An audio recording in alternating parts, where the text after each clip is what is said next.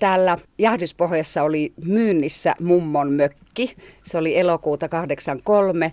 Ja kun me tultiin tähän pihalle katsomaan ja sitten mulle sanottiin, että tuolla on syntynyt IK Inha, niin peli oli selvä.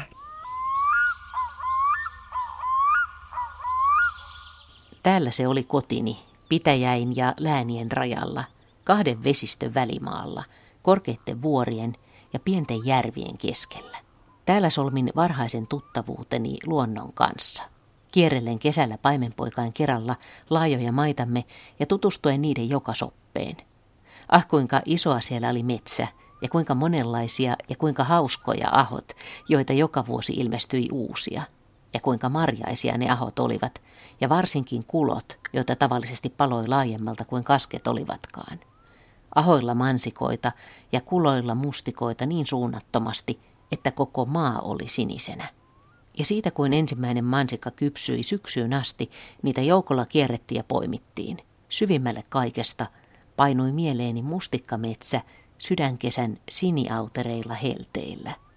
Marjain ääretön paljous ja nokiset harmaantuneet kuivat puut.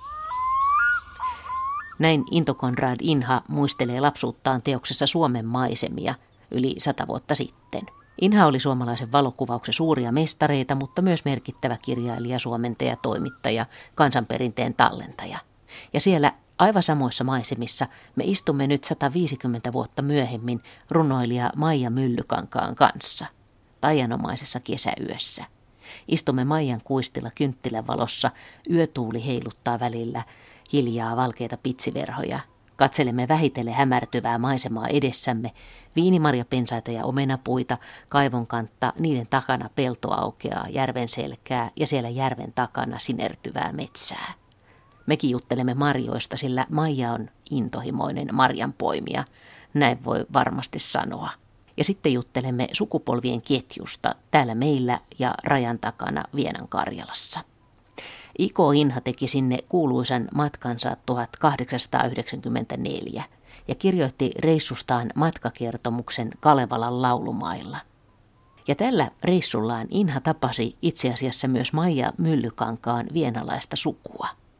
Ja tarinat näistä tapaamisista ovat kulkeneet tähän päivään suvun yhteisinä muistoina. Niin että lopulta me juttelemme kesäyössä kaikenlaista, myös vanhasta ja uudesta runosta ja runojen voimasta – joka voi kantaa yli aikojen ja yli rajojenkin. Me ollaan nyt Virroilla Jäähdyspohjan kylässä Velhonmäellä. Tämä on mulle tuttu, tämä on mun kotilaaksoni. Kun me katsotaan tästä tuonne etelään päin, me ollaan siis Virtain ja Ruoveden rajamailla. Ja tuolla Laakson pohjalla on pieni järvi, Majajärvi. Ja sitten siellä on Ronavuori. Ja tuolla vastapäätä tuon vuoren rinteillä syntyi ystäväni Into Konrad Inha. Tämä Velhonmäki on saanut nimensä Antti Lieroisesta, joka oli viimeinen ö, suomalainen noita, joka Ruovedellä poltettiin noitana 1643. Semmoisten herrojen kanssa, kanssa täällä asutaan. Tässä ollaan Laaksossa, jossa on neljä pientä järveä. On Majajärvi, Ka- Karsasjärvi, joka oli Inhan kotijärvi, sitten Valkeajärvi ja Kangasjärvi. Ja sitten tuossa kilometrin päässä on äh, Alainen Toriseva. Mä oon ollut Inhan perhetuttu vuodesta 1894.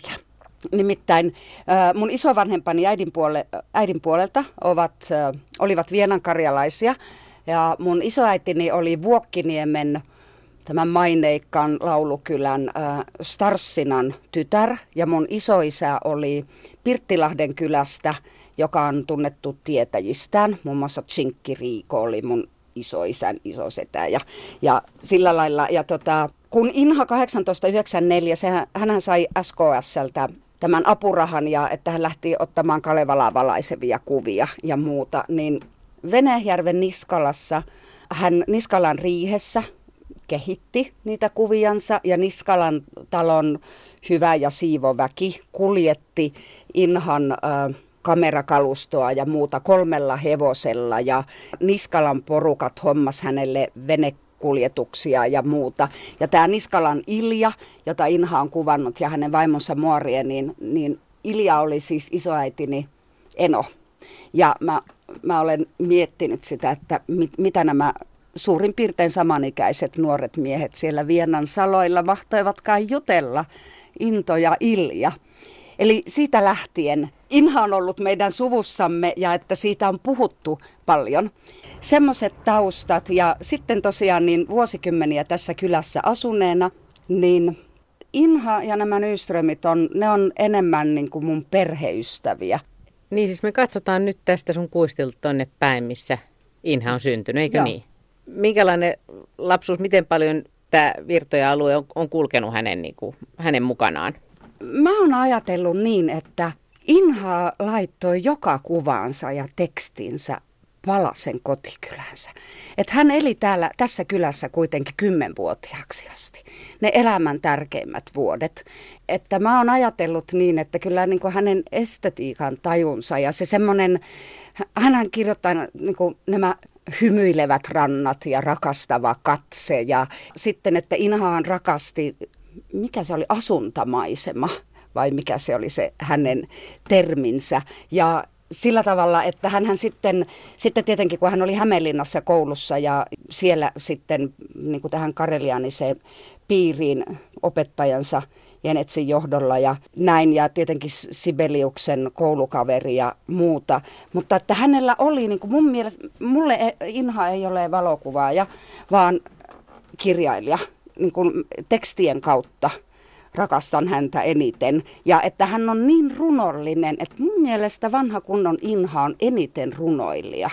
Ja runous taas on, niin mun mielestä kaikki taide on runoutta ja valoa.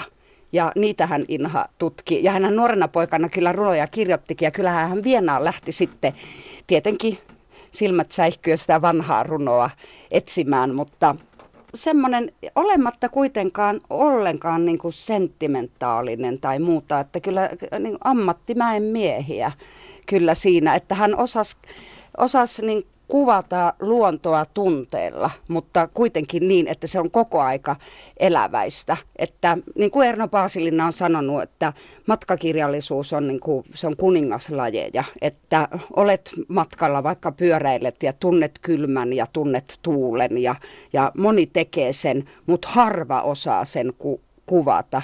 Ja Paasilina sanoi, että kun hän näitä, teki näitä antologioita matkoja vanhassa Suomessa ja muuta, että jotkut kuuluisimmat luontokohteet ja kulttuurimatkailukohteet jäivät Inhan kuvattaviksi sen takia, että hän teki sen parhaiten. Ja sitten se, monet sanovat, että Suomen maisemia olisi Inhan pääteos, mutta kyllä mä enemmän äänestäisin kyllä Kalevalan laulumaita, että kyllä se teksti on kyllä elävää, elävää ihan tässäkin ajassa. Että sillä tavalla olen, olen Inhan, Inhan kanssa kulkenut ja, ja minä luulen, että ystävämme Into, huono se on toisen puolesta tietenkään mennä mitään sanomaan, mutta mä luulen, että hän olisi aika iloinen, kun hän tietäisi, että täällä asuu niin kuin vienankarjalainen runoilija täällä, täällä hänen kotikylässä. Että nämä on lapsellisia ja patettisia juttuja, mutta on sitä kummempiakin kuplia. Tästä kylästä hän kirjoitti siis Kolu ja kolme torisevaa ja muuta. Nehän olivat usein, usein sanomalehdissä ensin ilmestyneitä nämä Suomen maisemien tekstit. Ja, ja että hän kirjoittaa, että täällä hän eli aamuhohteisen siniautereisen lapsuutensa. Ja kun mä mietin tuota Nyströmin perhettä, kun itse olen täällä perheen ja kaksi poikaa kasvattanut, niin ihan samalla, samanlaisia juttuja ne Nyströmin pojat ovat tuolla tehneet, että ei ne olleet mitään kansallisvalokuvaajia ja arkkitehtejä ja kielimestareita, vaan ne olivat tavallisia pieniä poikia. Ne rakensivat Karsasjärven rannalle, heillä oli majoja, heillä oli yhden majan nimi oli Salaisuus ja sitten oli Huokaus ja Inhan isä harrasti intohimoisesti puutarhanhoitoa Heillä oli vihreitä viinimarjoja, niin kuin minullakin tässä, joita äsken tuossa maistelimme. Mm. Ja sitten niillä oli tietenkin Inha kuului siis Nyströmien säätyläisperheeseen, joita ei monia ollut täällä Virtain kappelissa, niin sitten aina ä, pappilan nuorten kanssa ja sitten ketä tuli kesävieraita, niin sitten he tietenkin menivät tuonne Torisevan kallioille retkelle ja he kuulepas söivät siellä appelsiineja ja suklaakakkua. Sitten he kiistelivät siitä, että kumpi on kauniimpi, Virtain toriseva vai Ruoveteläisten Koverojärvi. Ja sitten Nyströmit ja Törnqvistit, nämä nuoret, niin armotta ottivat esiin Ruuneperin ja sieltä Manriki Stolin tarinoista tämä heinä, runo heinäkuun viides päivä, jossa lukee, että nuo ihanimmat virtainvehet. Virrat voitti.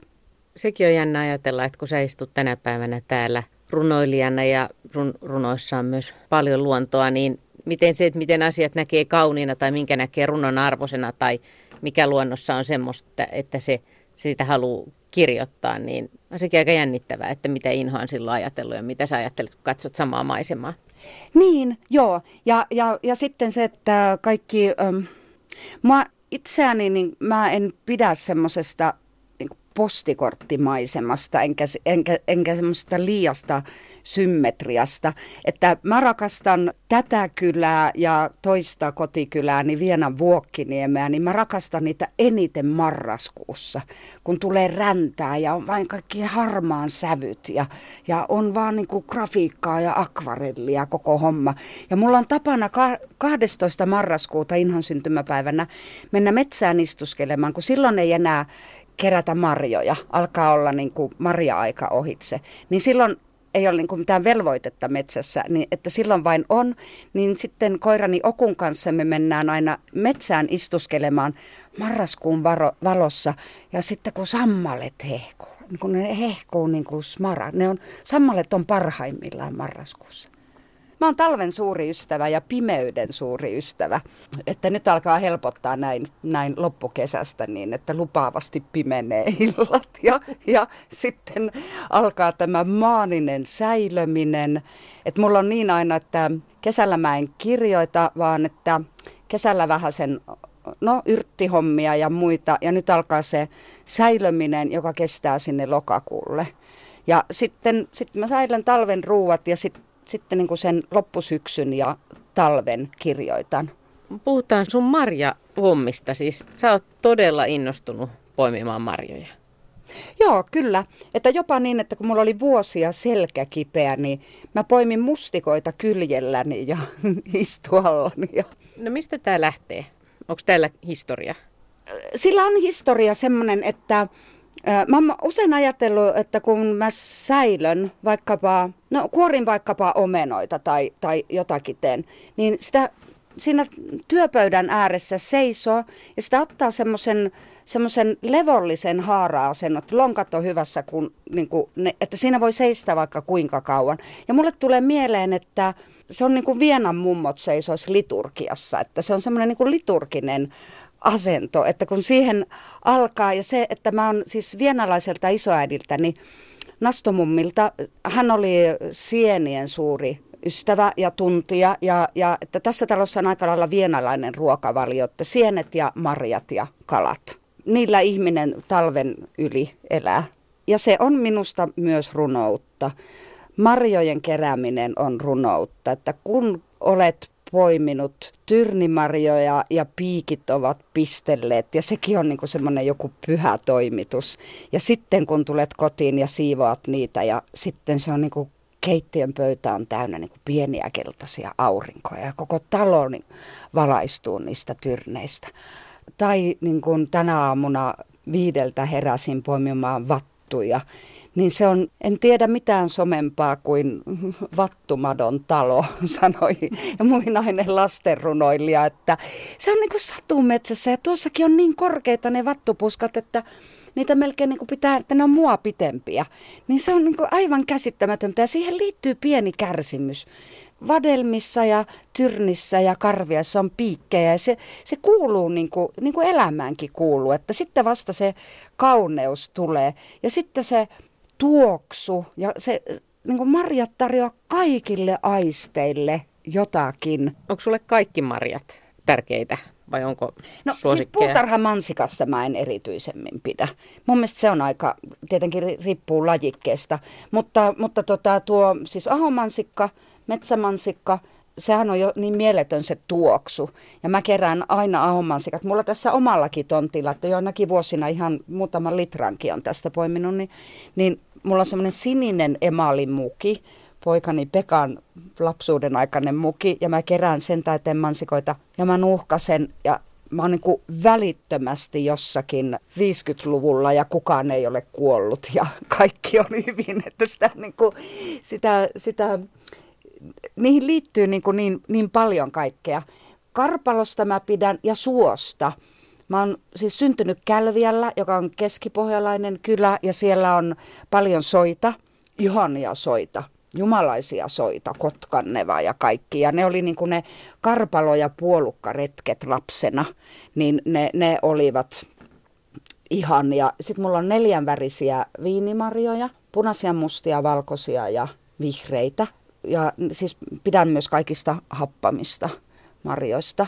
Ja karviaisia mulla on, on pari kolme puskaa, mutta ne syö tämä minun koirani Okku Eli Okahvie, joka on saanut nimensä IK Inhan valokuvan mukaan, se maailmansuloisin tyttö, Okkotyttö, joka mursi valokuvaajan sydämen. Kuka sut on opettanut marjastamaan? Onko se pienestä tytöstä lähtenyt liikkeelle? Kenen kanssa sä lähit marjaan?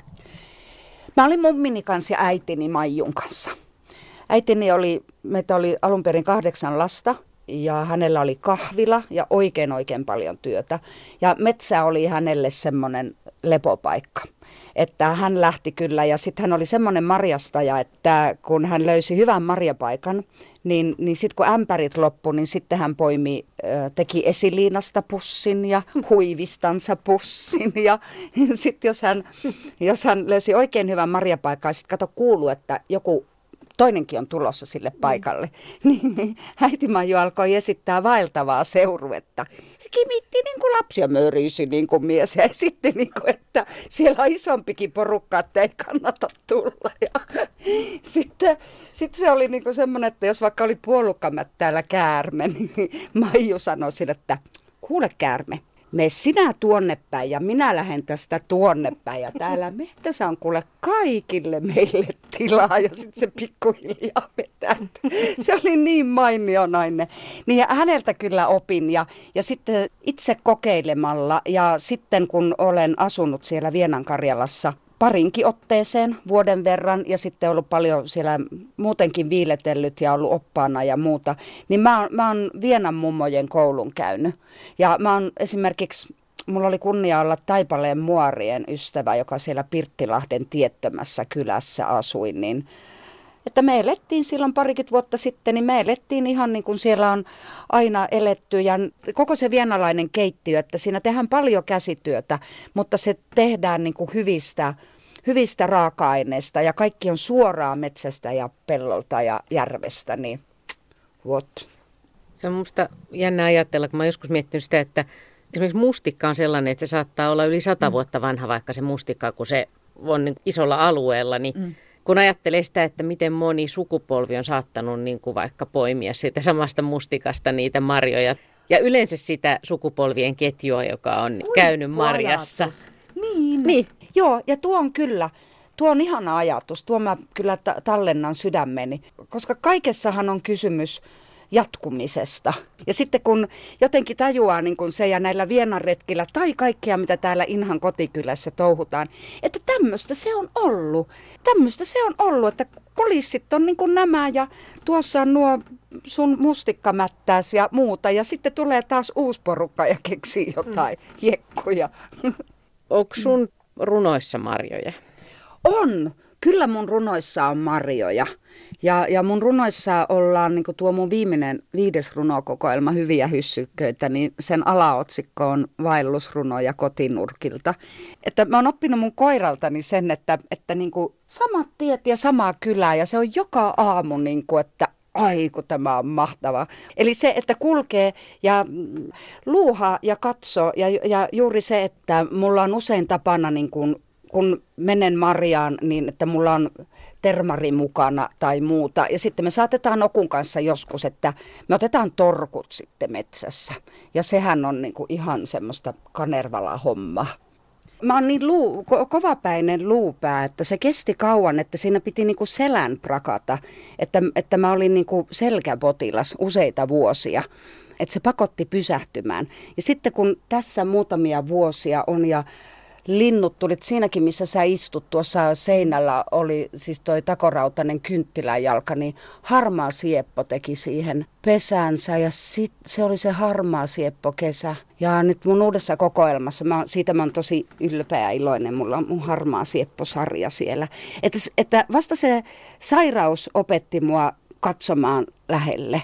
Että täällä voi matkustaa niin kuin, tiedätkö, ajassa ja syvyydessä ja, ja maailma on kuitenkin tässä. Tämä on kuitenkin keskipiste, tämän elämän keskipiste, että Ihmeellisimpiä asioita mun elämässä on se, että mä tutustuin kuuluisimpiin niin kuin meidän aikamme vienalaisiin runonlaulajiin.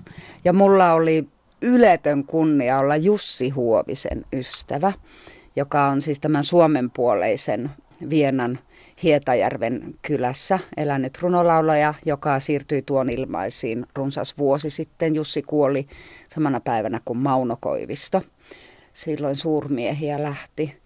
Ja me tunsimme Jussin kanssa vähän yli 20 vuotta.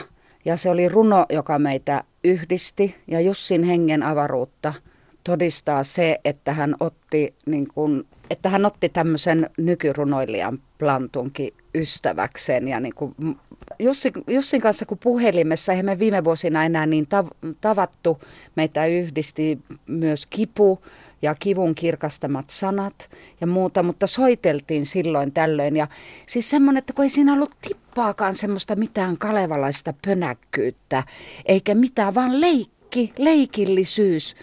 Mies oli päälle 90 ja koko aika pientä hymyä äänessä ja koko aika linnuista puhuttiin ja marjoista ja kaikesta kaikesta. Niin, ja Jussi opetti mulle, että luonto on meidän runomme ja hengenpitimemme. Ja Jussin tarinasta, mä oon kirjoittanut Vienansinen toiseen laitoksen, siinä on sar- laajennettu sarja Hietajärvi-runoja niin kun se on Rajakylä Hietajärvi ja raja menee siis järven poikki, niin nehän tekivät sillä tavalla sitten, kun oli jo rautaisirippu pantu kiinni, niin nehän tekivät sillä tavalla, että ne Hietajärven puolelta runolaululla kysyivät vastarannalta niin kuin sieltä rajan to- toisella puolella ole- olevalta kyläläisiltä, niin runoja laulamalla kysyivät kuulumisia ja mitä meille kuuluu ja muuta. Ja rajavartijat eivät ymmärtäneet tätä Vienan karjalaista runoa niin, että, että runolaululla rahvas rajavartijat petti.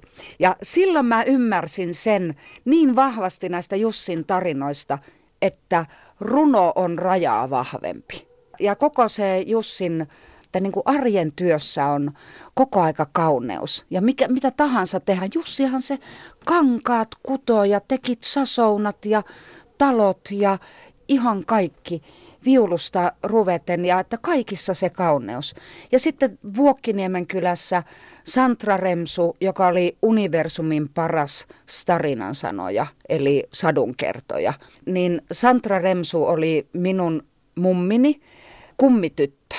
Ja usein, usein kävin ja silloin kun tuota äitisemme Vuokkiniemi-kirjaa tein, niin piipahtelin siellä silloin syksyllä 2000 ja milloin se Santra oli mitäkin kakkaroa paistanut ja muuta. Ja sitten kun mä menin sinne, niin se sanoi, a tiesin mie, jotta Maijuska se on tulossa, että jos se kävi, jos se kävi talitintti tuossa ikkunalaualla sanomassa. Ja, ja semmoista, että kun se, meidän kieli on runoutta.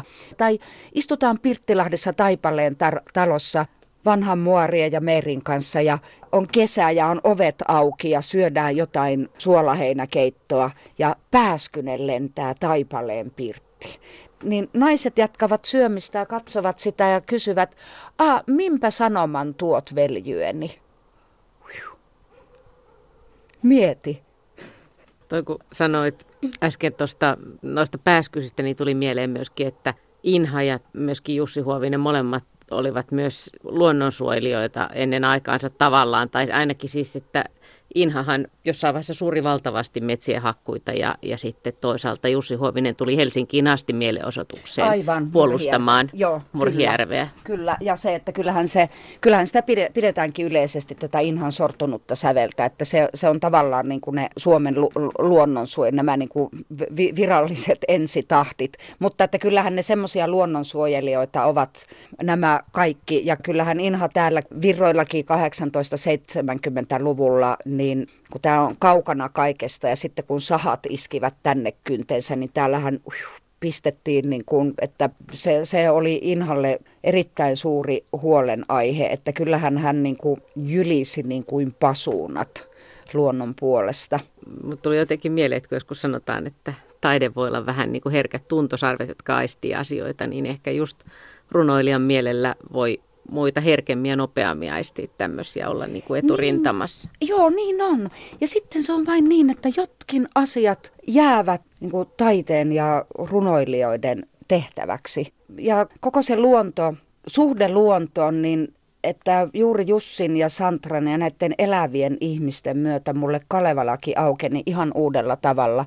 Ja se kieli ja nämä ihanat miekkoset, jotka tekivät näitä matkakertomuksia, että Lönnruutilla ja Inhalla heillä oli läheinen luontosuhde ja sitten he osasivat ottaa ihmiset sillä tavalla, että ne ovat olleet niin semmoisia mukavia miekkosia kun ajattelen sitä Lönnruttiakin, että kun se kulki jostakin Vuokkiniemen ja Kostamuksen väliä, kun se oli, niin oli niin kuin kesää ja paljon hyttysiä, niin, niin se pani huivin päähänsä. Ja jossain Lönnrut kertoo, että, että, että se söi niin paljon puolukoita, että hänen hampaansa olivat vallan vuolet muuttuneet. Ja mä voin kuvitella, kun se siellä saapastelee ja ro- rouskuttaa, että ky- kyllä se on. Ja sitten se, että ne jotenkin kumpikin ovat osanneet sen ihmisen ja luonnon suhteen niihin teksteihinsä kyllä loisteliasti kirjoittaa.